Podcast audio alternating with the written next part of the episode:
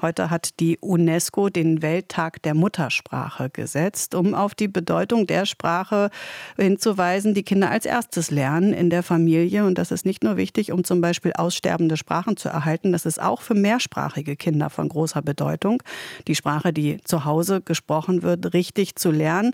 Mehrsprachigkeit ist das Fachgebiet von Nathalie Topasch, Wissenschaftlerin am Leibniz Zentrum für allgemeine Sprachwissenschaft und Koordinatorin des Berliner Interdis interdisziplinären Verbunds für Mehrsprachigkeit. Und die habe ich jetzt am Telefon. Hallo, Frau Topasch. Guten Tag.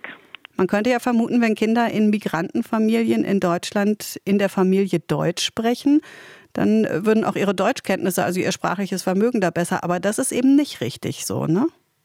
Ähm, ja, da stimme ich Ihnen eigentlich äh, zu.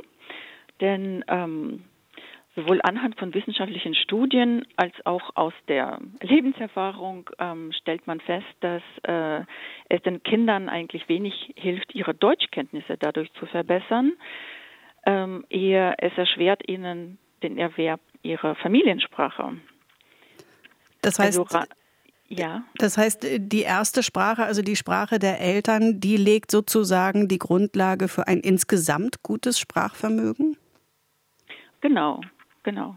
Also das ist auch, was wir den Eltern äh, raten, dass sie von Anfang an mit den Kindern ihr, ähm, ihre Familiensprache sprechen.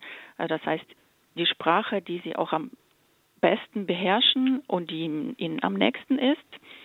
Ähm, und so legen sie ganz gute Grundlagen dafür, äh, dass auch weitere Sprachen gelernt werden können, entweder gleichzeitig oder auch ähm, ähm, zum Beispiel mit Eintritt äh, in die Kita, wo sehr viele Kinder erst dadurch auch Kontakt zu den deutschen Sprachen äh, erhalten. Wird denn Mehrsprachigkeit Ihrer Erfahrung nach in den Schulen und in den Kitas auch äh, genügend berücksichtigt und auch wertgeschätzt? Ja, das ist eine gute Frage. Also ich würde sagen, ähm, dass es eine sehr positive Entwicklung in diese Richtung bereits stattfindet. Und Mehrsprachigkeit an sich äh, wird an sehr vielen Schulen und äh, in Bildungseinrichtungen allgemein, auch in den vorschulischen Einrichtungen, wertgeschätzt. Ähm, inwieweit Mehrsprachigkeit dann auch im Unterricht oder in außerschulischen äh, Aktivitäten ähm, zum Einsatz kommt, ähm, das ist noch sehr ausbaufähig. Also äh, ich persönlich beneide ja diejenigen, die einfach so zwei Sprachen mitbekommen haben und die sich eben nicht durch dieses jahrelange Vokabellernen quälen müssen. Ähm, außer dass die jetzt zwei Sprachen tatsächlich richtig gut sprechen, sind dann noch mehr Vorteile für diese Menschen wissenschaftlich belegt? Äh, ja, in der Tat.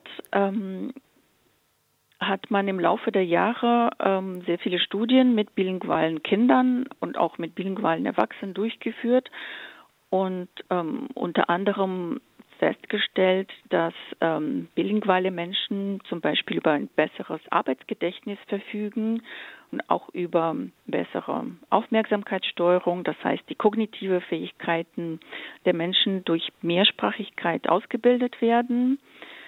Ähm, generell verfügen bilinguale Menschen auch über bessere metalinguistische Fähigkeiten. Das kann ich vielleicht kurz erklären. Ja. Ähm, ja, unter metalinguistischen Fähigkeiten versteht man ähm, die Fähigkeit, ähm, einerseits äh, über die Sprache zu reflektieren. Ähm, das heißt, man kann das sprachliche Wissen besser analysieren und auch äh, Vergleiche zwischen verschiedenen Sprachen zu machen, wenn man Zugang zu verschiedenen Sprachen hat. Und zum äh, anderen geht es dabei darum, ähm, äh, um eine bessere Kontrolle der sprachlichen Verarbeitung. Es gibt ja auch, auch diese äh, Befürchtung, wenn Kinder mehrsprachig aufwachsen, dass sie dann länger brauchen, bis sie überhaupt sprechen oder dass die Entwicklung äh, vielleicht gar nicht so richtig gut funktioniert. Ist das so oder ist das eine Quatschbefürchtung?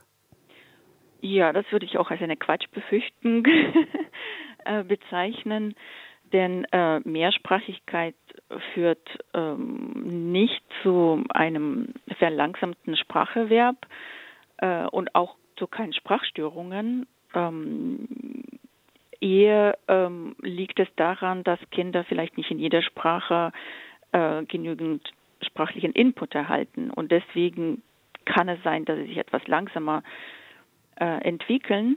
Generell ist aber so, dass Kinder in der Lage sind, von Anfang an, also ab Beginn des Spracherwerbs, ähm, mehrere Sprachen gleichzeitig ähm, zu erwerben und zwar auch genauso schnell wie monolinguale Kinder. Also es liegt eher an dem, wie viel sprachlichen Input sie aus der Umgebung äh, in der jeweiligen Sprache erhalten. Und da scheint mehr immer besser zu sein. Nathalie Topasch war das, Wissenschaftlerin am Leibniz Zentrum für allgemeine Sprachwissenschaft und die Koordinatorin des Berliner Interdisziplinären Verbunds für Mehrsprachigkeit. Danke für das Gespräch, Frau Topasch. Ich bedanke mich auch für diesen wunderbaren Anlass, über Sprachen und Mehrsprachigkeit zu sprechen. RBB 24 Inforadio vom Rundfunk Berlin-Brandenburg.